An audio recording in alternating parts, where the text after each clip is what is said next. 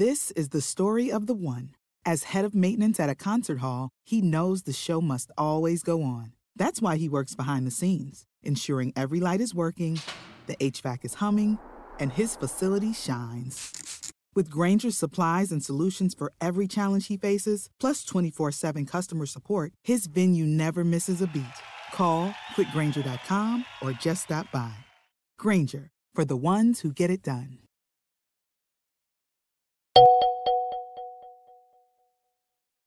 Last week in impeachment.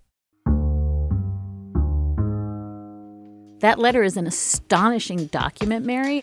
The White House wrote a letter saying cooperation was not an option. In terms of an impeachment process that requires accommodation, it is, as a starting posture, we're not accommodating anyone about anything. Suck it. But could giving Congress the finger save the president? You know, the way I read this letter was almost as if they were like amputating a leg, sort of. So basically, it may hobble them, but it may save the patient in the end. Yeah, pretty much. So, Jeremy, last week in impeachment, I mean, do you remember last week in impeachment? I don't remember Tuesday in impeachment, Mary. Jeremy Stahl is a senior editor at Slate. This week, he'll be our impeachment guide. I will try, I will do my best to remember Tuesday in impeachment. I'll say that. He says the surprising thing about the last couple of days is the long line of federal employees who are ignoring last week's orders. Despite instructions from both the White House in that letter and from the Secretary of State, Mike Pompeo, in, in a previous letter to say that they would not be allowed or authorized to testify without White House counsel or or State Department counsel present. You know what? They testified with without the counsel present, and they seem to be just fine.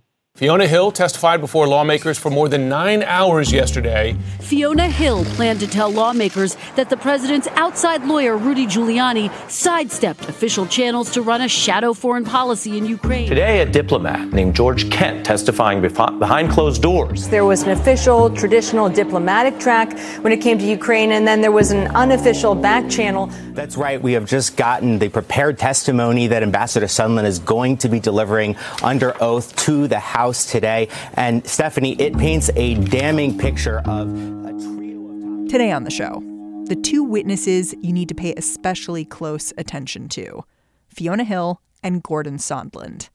And with a subpoena deadline looming, will the White House give in or keep fighting back? I'm Mary Harris. You're listening to What Next? Stick with us. This episode is brought to you by Discover. When it comes to your finances, Discover wants you to know they are the credit card that is always there for you. With 24 7 US based live customer service, everyone has the option to talk to a real person anytime, day or night. Yep, that means no more waiting for quote normal business hours just to get a hold of someone. We are talking real service from real people whenever you need it.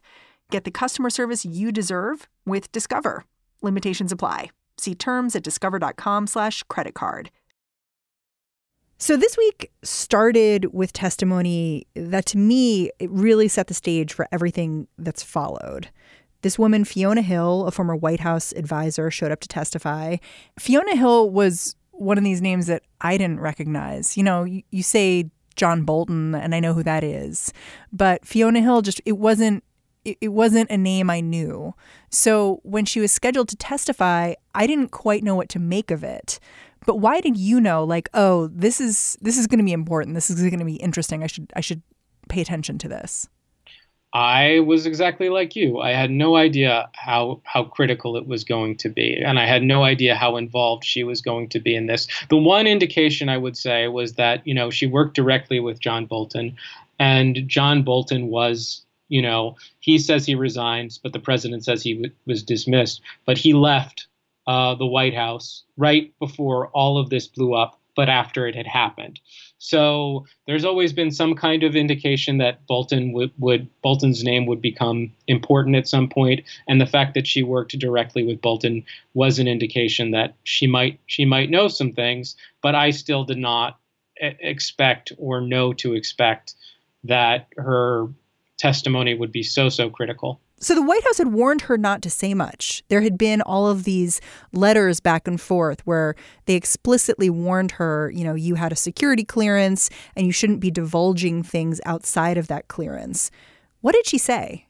So what what she said was this. She laid out basically what we've come to understand is, and I think uh, according to public reporting about her testimony, what she described as a shadow foreign policy being run by the president's personal attorney to place pressure on the, according to the testimony of others, to place pressure on uh, Ukraine and Ukraine's president to uh, offer what what has been called in text message between some of the key players in this a deliverable, um, and that is a statement of an investigation of President Trump's political rivals and opponents. And what she said was that uh, there was specifically a meeting on July 10th, I believe, two weeks before the infamous phone call between President Trump and the president of Ukraine. I, I want to talk a little bit about how weird the meeting was because there was interesting reporting about, you know, Sondland, who's the ambassador to the EU, who testified later this week about how he sort of rolled up into the White House with these Ukrainian guys and it was an awkward meeting. And then, as soon as he mentioned this political aspect, this idea that we'll be investigating people and that's part of what we have on the table to secure this relationship with Ukraine, Bolton bolts up and he's like, This meeting is over. In that meeting, it was with two U- representatives of the new Ukrainian president and of the of Ukraine, and in that meeting, the potential for a meeting between the two presidents was discussed. And according to reports about Hill's testimony, the ambassador to the EU, who is allegedly bit, was the government point person on all of this, mentioned uh, the investigations and seemed to link a potential for a meeting between the two presidents to opening investigations. And at this point, according to what we know of Hill's testimony, John Bolton, the former national security advisor, went quote unquote ballistic and closed the meeting down. Sondland then invited the two Ukrainian officials, according to Hill's testimony, to a, a private room. Hill was then instructed by her boss, John Bolton, to follow them. And when when she did follow them and when she arrived in the room, she she apparently or reportedly testified that Sondland was discussing with the two Ukrainian officials Burisma, the uh, Ukrainian natural gas company on which Hunter Biden, Joe Biden's son, was a board member, and which is the center of uh, the president's efforts to have his political opponent investigated. And after this was reported back to Bolton, Hill was then instructed to take this to the National Security Council's lawyer, and there's some great, great lines from all of this testimony, the, the best of which was, I believe, uh, Hill quoting Bolton as having said, I'm metaphorically speaking, of course, I'm not going to be part of whatever drug deal Sondland and White House Chief of Staff Mick Mulvaney are cooking up. Fiona Hill seemed to me to, I don't know how to put it, like break a dam or maybe provide cover to other people inside the government who wanted to testify. Because after her testimony, you had a whole bunch of other federal employees, most of them from the State Department, appearing in front of Congress. You wrote an article where you basically said Mike Pompeo's subordinates are calling his bluff. I think that Mike Pompeo explicitly said that five individuals and you know presumably the rest of the uh, potential state department witnesses would not be testifying without white house counsel or state department counsel present because of executive privilege quote unquote involved. And yet all of these officials are testifying. So hill was one in a string of dam breakage but she was the first first white house official i believe to testify and that the importance of that cannot be ignored so, all of this testimony this week, it really turned up the heat and made people more and more interested in what Gordon Sondland would say when he showed up yesterday in Washington. And the reason why is that a lot of people had pointed to him and said, I have a lot of questions about why this guy, who's the ambassador to the EU, is involved in Ukraine policy. But not just that It's also that he was definitely a political actor. He's someone who was a newbie to foreign policy, but he wasn't 100% a Trump loyalist. So there were a lot of questions in people's mind about okay, what's he going to do when he shows up? In one sense, he's definitely Trump's guy. In the other sense, he's not like a 100% Trumper from the beginning. In fact, he had given donations and, you know, explicitly not given donations to Trump before then sort of jumping in and giving a lot of money to his inauguration in particular. Yeah, that's, I think that is very accurate description. And, you know, he was independently wealthy hotel hotelier from Oregon. And he initially backed Jeb Bush, uh, the, the one of the key early opponents of Donald Trump. Then, uh, after Trump won, he donated a million dollars to the president's inaugural committee, and he's he's a guy who it's been reported has had these. He's been a Republican bundler for years and donated to presidential campaigns of John McCain, of Mitt Romney.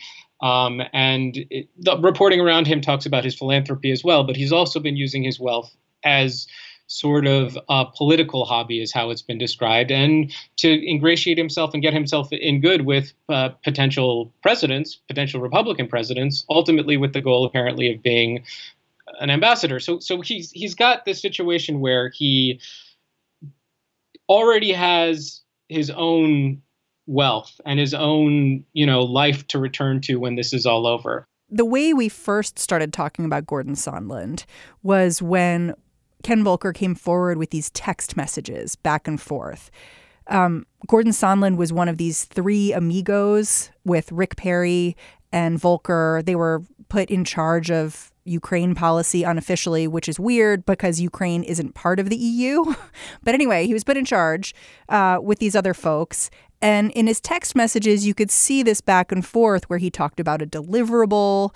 And then at some point, one person on these texts, I believe it was Bill Taylor, who's an ambassador, said, I think it's crazy that we're withholding funds from Ukraine in exchange for a political investigation. At which point, Gordon Sondland writes back, I think you've misunderstood the president. I, he, there's no quid pro quo here.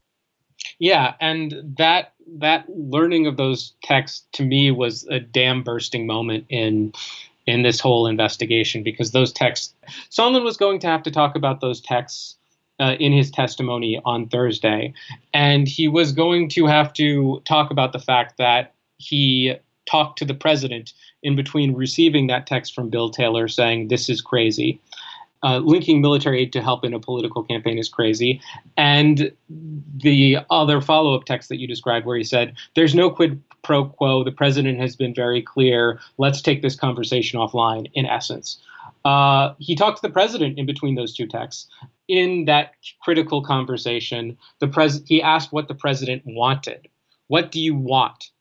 And the president wouldn't say and he just he apparently said repeatedly no quid pro quo no quid pro quo and then sondland followed up by saying the president says no quid pro quo let's not talk about this anymore but what sondland testified to earlier was that in fact yes there was a direct uh, linkage, at least in terms of the investigation of the DNC server and the meeting. And I, I have a strong feeling we're going to learn more about the possibility that there was a direct linkage of uh, investigating of a, an announcement of an investigation of the Biden and this military aid, because that's where all the evidence points to at this point. So, going into this hearing this week, expectations were high with Gordon Sondland. It seems like he basically slipped his opening statement to reporters on his way in. Um, and what's interesting is that he really points to Rudy Giuliani. And so while all of the people who have testified so far, they've pointed to Giuliani, but they've also pointed to him, he's now sort of passing the buck a little bit to Giuliani and saying, you know, I was told that Giuliani was the person I should talk to about Ukraine policy. And I really thought that the men and women of the State Department were the people who should be handling this, but it seemed like this was the only way to get it done. And I only learned later that, you know, there might be this political angle to things, which to me seems a little disingenuous when Rudy Giuliani had been in the New York Times talking about how he wanted Ukraine to investigate Joe Biden and his son. So it's this interesting needle he's trying to thread in this testimony. He's trying to uh, clear his own, you know, mens rea, his own you know notion of his own potential personal guilt and potentially that it might be wrong by saying I didn't think that this was linked to a political campaign. I understood it was linked to an investigation of Burisma, this uh, this company that you know now only now I've learned was linked to Hunter Biden, but I had no idea at the time, no idea, and it, it strains credulity for him to say that. But that's going to be his that's going to be his defense, I guess. Yes, it's very hard to believe. I think part of what's confusing about this story right now is that there are so many potential quid pro quos. It's like a grid of them. There is the quid pro quo where you're withholding aid, and the aid is about investigating Joe Biden, or there's the quid pro quo where you're withholding a meeting with the president, but that's about investigating Ukraine's relationship with DNC servers in the 2016 election. There's just a lot of possible connections and things being withheld for other things? The way I like to think about it is that there's two there's the carrot and there's the stick. So the carrot is this potential meeting with President Trump, which Sondland testified was conditional on a quote unquote deliverable, which was a statement from Ukraine that it was investigating uh, Burisma specifically and the 2016 uh, DNC server situation specifically. So, two things that are codes for Democrats. Uh, so, there was the carrot of you do this good thing and you will get uh, this meeting that you really, really want because it will show your people that you have are in with the White House and in with the president and have the support of the United States of America. And there's the stick. And the stick is while all this was going on, there was $390 million in military aid that was being held back for reasons that still haven't been explained, but were linked directly to an investigation, announcing an investigation of the DN server. So let me just put this all together for listeners who might feel like they're in just like a soup of names and meetings and who's who. What I'm hearing from you is that this week we had a White House official, former White House official, testify that there was a shadow foreign policy when it came to Ukraine, that that foreign policy involved Gordon Sondland. And then when Gordon Sondland showed up to testify, he said, I was working with Giuliani. He was really the guy running all of this. Uh, Giuliani, of course, is the president's personal lawyer, quite close to Trump, so close that they were having lunch this past weekend together. So this is not looking great. No, and none of these facts, the facts themselves do not look great. They do not look great. And it, and you're right that it has gotten uh, very it has it seems as though it's getting very very complicated. The more that you dig into any conspiracy and possible criminal conspiracy, the more complex it gets, the more threads there are to follow, the more difficult it becomes to follow all all the threads. But the core of the story, it seems, is the president was leveraging American foreign policy to help his political campaign by having uh, political opponents investigated. That's it. That's the entire story, and it it it's still that simple, I believe, even as the the new information clarifies the bigger picture and complicates things slightly.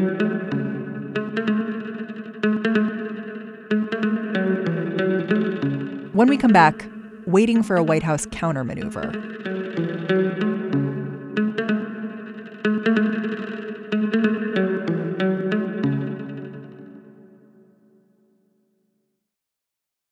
So this week, we learned that the White House only has like so much power over people who work for the government. They all, many of them, turned out to testify. Much of that testimony looked quite bad for the president. But the White House has to make one more decision before this week is out. Today, Friday, they are due to fork over a bunch of documents to Congress. I think Mick Mulvaney's the guy who the letter's addressed to, the subpoena. So, what kind of documents is Congress looking for here? They're looking for anything uh, that was produced in relation to the reasons why this aid was withheld, who made the decision, and it's been reported that the president made the decision alone. Basically, the elements that could further prove that the military aid was tied to uh, political support. And, you know, it seems like the going back to that letter from last week where the White House is the White House counsel said we will not cooperate because unconstitutional. Uh, it it seems like they're going to. I, if I had to bet at this moment, and we'll know soon, they're they probably not going to cooperate and probably not going to hand over documents. So what happens when that happens? What the House has said is that we will view any not complying with subpoenas as uh, evidence of an attempt to obstruct the investigation. Which, okay, they can throw in an obstruction obstruction of justice count into their impeachment, but that doesn't really get the documents. It doesn't get the facts. It doesn't get the evidence that presumably is is you know, if they're withholding it, it's for a reason. Uh, but I spoke with Jared Huffman, who is a congressman from Northern California and a member of the Democratic caucus on Wednesday. And what he walked me through is what I, I think was discussed earlier in the week in a full meeting of the uh, House Democratic caucus, which is just that they want to move forward expeditiously. And that means maybe not you know, waiting out potentially prolonged court fights trying to get evidence, or using long dormant powers such as inherent contempt, which allows them to enforce their own subpoena power by having the sergeant of arms jail witnesses who do not cooperate. And you know, there's questions about how that might that might cause an, a whole different constitutional crisis. And so the position of the House as it stands now is just we're going to charge ahead full steam, not necessarily within weeks, but within months collect the evidence they have from the cooperating witnesses, presumably, put that all together to tell the story of what happened here, and then hold a vote on impeachment. So it seems at the moment, while while Hoyer indicated that they would attempt to litigate these questions through the courts, it seems that uh, there is a possibility that impeachment might be resolved before we get an answer on whether or not uh, this this specific form of stonewalling will work. Is the idea that they think they have enough evidence already to move forward, or is the idea that they're scared? According to Huffman, it's uh, an embarrassment of riches was the term that he used, and he he basically said at a certain point, you know, you kind of just have to pull the trigger because you have so much. And he, also indicated that if the the committees undertaking this investigation feel that it is fruitful to keep deposing witnesses and keep asking questions of people. They should do it until they no longer feel it's fruitful, essentially. But when it gets to this position of dealing with obstructive witnesses, while he supports inherent contempt, this very long dormant and very difficult politically constitutional principle and notion that Congress can enforce its own subpoenas by arresting people. He said while he supported that fully, he recognized the political downsides of that. And I just believe it's because with witnesses like Sondland, they think they have what they need. Hmm. So I should not expect Mick Mulvaney chained to a radiator inside the Capitol anytime soon. I am going to say that image is just one for our our heads right now. I think, and I don't think we'll actually it will never be one for our eyes. Jeremy Stahl, thank you so much for talking to me. Thank you, Mary.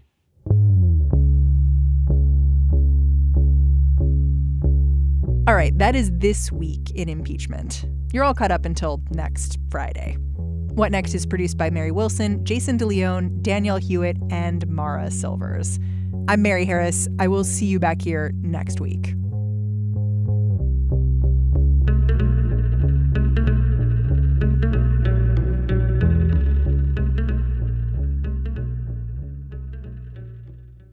Judy was boring. Hello. Then Judy discovered ChumbaCasino.com. It's my little escape. Now Judy's the life of the party. Oh, baby, Mama's bringing home the bacon. Whoa, take it easy, Judy. The Chumba life is for everybody. So go to ChumbaCasino.com and play over 100 casino style games. Join today and play for free for your chance to redeem some serious prizes.